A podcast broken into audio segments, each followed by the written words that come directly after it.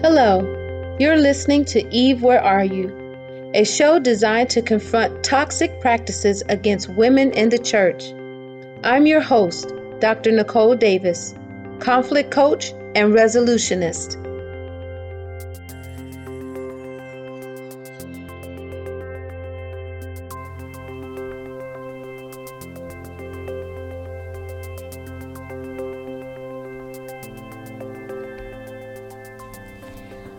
Just wanted to come on and have a quick conversation about the coronavirus, the impact that it's having on women, women leaders who are effectively dealing with it, and by way of just reminders, offer a few tips on how we as women can stay ready to effectively accomplish all the responsibilities, the myriad of responsibilities that we have. Now, when we think of women's involvement in this pandemic, we most often hear about those who are on the front lines, right? Our medical workers, our nurses, right? Those who are taking care of people, education workers, our teachers, and then, of course, social workers, those who are providing the various services for people. But what I came across is an article in Bloomberg Business Week, uh, and it's entitled Women Are Bearing the Brunt of Coronavirus. Now, of course, we we may have known that subconsciously, but we really, I don't think, at least for me, I wasn't thinking about who's doing the most. But when I came across these articles, I was like, wow, this continues to speak to the importance and the significance of women in everyday life. So let me just share a little bit of what I found. So the article is entitled Women Are Bearing the Brunt of Coronavirus Disruption. And the subtitle is While the illness hits men harder, women are on the front lines at work and at home. Now, you just think about the women you know. You think about the scenarios you're familiar with, and you probably can raise your hand and say, "Yep, I yep, that's right." Think about the women that you know and what they're doing. So here's a snippet from that this piece, this article that I found. It says the vast majority of nurses, flight attendants, teachers, and service industry workers are female, and their jobs put them on the front lines of the outbreak. At home, women still do more caretaking, so when the virus closes schools, restricts travel, and puts aged relatives at risk, they have more to do. The challenge of the emergency really puts additional strain on existing inequalities, says Laura Addati, a policy specialist in women and economic empowerment for the International Labor Organization. If there's not already an egalitarian sharing of childcare or housework, it will be women who are responsible for remote school, for ensuring there's food and supplies, for coping with this crisis. Eight out of 10 nurses are women, perhaps the most extreme example of how this crisis squeezes women at home and at work. And when I saw that, I said, oh my goodness. Women, yet again, we are showing our superhero power because, as I can just imagine, around households all over the world, women jumped into action, didn't think anything about it. We just do what is necessary to do. So then there was another article that I came across, and it is uh, the Society for Women's Health Research. And here's what I got from that it says men appear to be at increased risk of dying from COVID 19, but in many other ways, women may be hardest hit by the pandemic. For example, Women make up the majority of essential workers, including 77% of healthcare workers. And they also tend to do much of the unpaid caregiving and domestic work at home, which is currently amplified with children home from school due to social distancing. And here's another big piece. In general, African American, Hispanic, and Native American communities tend to have higher rates of pre existing conditions that are associated with increased risk for COVID 19, such as heart disease, asthma, and diabetes, and lower rates of health insurance. I'm just going to let that sit for a moment. Women, there is so much that we need to think about as we are just living our day to day lives. Some of us are probably already in autopilot because it just gets to be too much. I mean, you wake up and you just start moving robotically into accomplishing all the things that we have to do. I just want to snap you back for into reality like to be present and to be thinking and making wise choices about how we're going to do this like being very intentional about how to do this so that there are no casualties as a result of this like when this is over you're still standing you're still in your right mind. You're still able to pursue dreams and um, your goals. But this is a moment I just want us to reflect on really what we see. However, this is not all of it because there are also women who are making major decisions because they're helping either to run a country or they're responsible for fully running countries. And, you know, we're right now kind of myopic because we're just dealing with me and mine. But from a global perspective, women everywhere are finding themselves faced with the same dilemmas about how to do this, how to keep doing this, whatever the this is, and how to do it effectively. But I just want to encourage you a little bit by pointing out these women who are doing it at the highest levels. So many of you are already familiar with Dr. Deborah Birx, right? I think so. She's the White House Coronavirus Response Coordinator.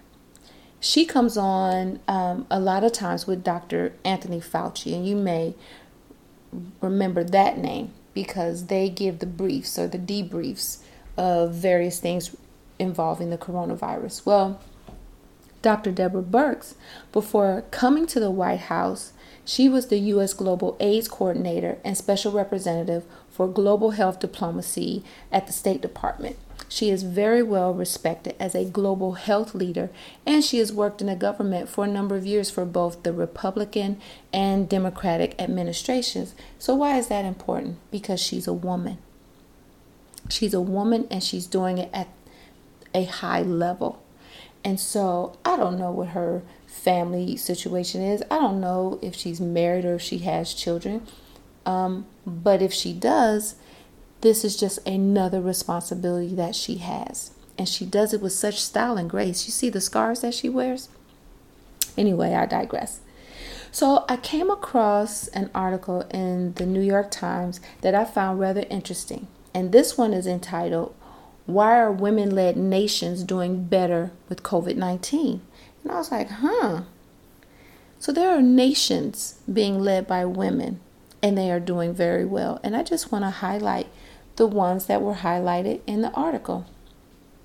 So there's Prime Minister Jacinda Ardern of New Zealand. She's recognized, and you can find her, you can do a Google search on her. She's recognized for her leadership style and that um, and her way of dealing with fighting this virus. And she, her country, they have very few cases. I think they're dealing with a little more now, but so are we globally. Like you see a rise in the number of coronavirus cases.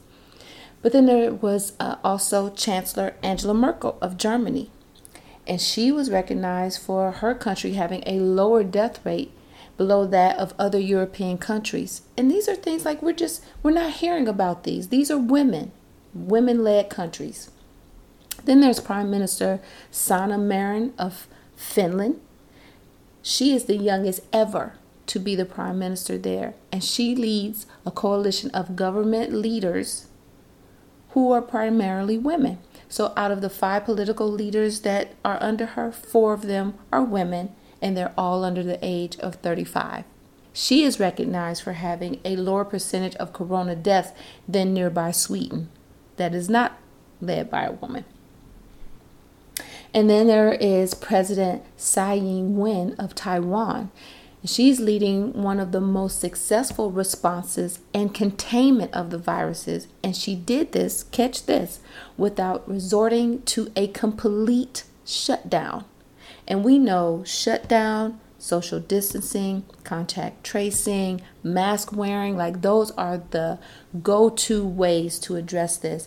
And this woman, Tsai Ing wen, found other ways to do that. So I just thought it was really interesting that there's a subset of women who are doing this.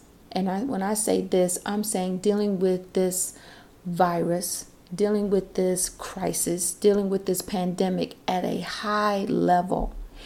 And so at times when we are feeling like, I just can't do this anymore, I just, this is too much. I just want you to draw some strength in knowing that not only are women doing it all over the world, but they're doing it at high levels. And there have got to be at least some key things we need to keep in mind as we continue to think about, you know, the goals and aspirations that we have that we will get back to pursuing once this is in a more manageable state. And the things and schooling, whatever it is that you may have had to put on hold, you will get a chance to get back to that. But in the meantime, you've got to preserve yourself. And so, just as a segue, um, I just want us to talk a little bit about self care because this is what I was thinking about. You know, because we are women, and because of the way God made us, we're going to take care of whatever responsibilities we have. And it has almost become like this badge of honor that we do it by any means necessary, which also means dereliction of duty in caring for ourselves. And although that sounds great, it's just not smart. It's just not smart. So, just a few practical tips. And the thing about these tips is they're probably things that you definitely already know, but we don't always do what we know. And so, I just want to bring you back, like pressing the pause button to have you think about these things that you need to pick up again because you already know they're the right things to do. The first one would be better eating choices. I don't know what you're grabbing quickly, but if it's not a piece of fruit, vegetables, some mixed nuts, um, something that is nutritional, then rethink what that thing is that you're grabbing be intentional about your list, your grocery list, the things that you're getting uh, to fuel you so that you can keep going. We need to exercise. You may have a job that's running around, but your mind is not focused on you, you're focused outward. And when you exercise, you need to be present and you need to be focusing on what you're doing, whatever body movement you're doing, so that all energy can go to that area.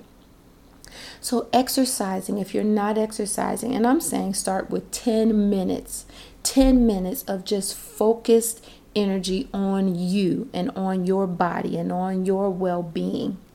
10 minutes, just start there. The other thing would be downtime, meaning me time, or you're doing absolutely nothing, getting centered, becoming present getting yourself ready for whatever the next thing is that you have to do. But you need to take time to just get yourself regulated for whatever that next thing is. And that comes with quiet, like just being quiet somewhere. Thinking about what's next, what you, how you're feeling, what you need, uh, how best to do that next thing, so that it's uh, it it goes, you know, in the way that you need it to for whatever it is. But getting quiet and getting by yourself to do that. The very next thing, and this may be one of the most important things you can do, is asking for help. We need help. I know we feel like we can do it all because we normally do, but in this particular case when we don't know what where the end is, like we're just moving along without an understanding of really what we're dealing with, or for how long we're going to deal with it, you need to ask for help. In the past, we've been able to go to family members, but for geographical reasons or because family members are also busy, that's not the easy go to anymore. You're going to have to reach out beyond family and get the assistance you need just to be able to care for yourself. It's going to be very critical. Let this be a warning to you, or let this be the tap on your shoulder that you need to do that. Now, if you are a parent, which many of you may be, I know that your workload has tripled. You have your job, you have your homeschooling responsibilities. Who signed up for that? I no one signed up to be a teacher at home. No one did, but it's a great opportunity to be with your kids, to be with your children, and I'll probably talk about that in another episode. You got that and your household responsibilities, all of which are constants. I know we can do it all. There's no question about that.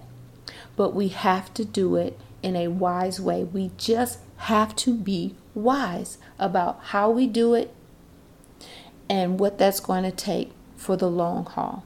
So over, you know, the next few weeks, I'll share more on these things um, because I want to support you in in doing these things well and not losing yourself in the process. So that's it. So until next time, remember, you are beautifully and wonderfully made in the image of God. There are no limits to what you are capable of, so don't accept any. It's been my pleasure to spend this time with you. And please, please take care of yourselves. If you have a topic you would like to hear discussed, please submit them at evewhereareyou.com. Or for church leaders in need of assistance in addressing these types of matters, please contact me by going to my website to submit a request for consultation. To stay connected, you can follow me on Twitter at Dr. Nicole Davis 1 and Instagram at Eve Where Are You?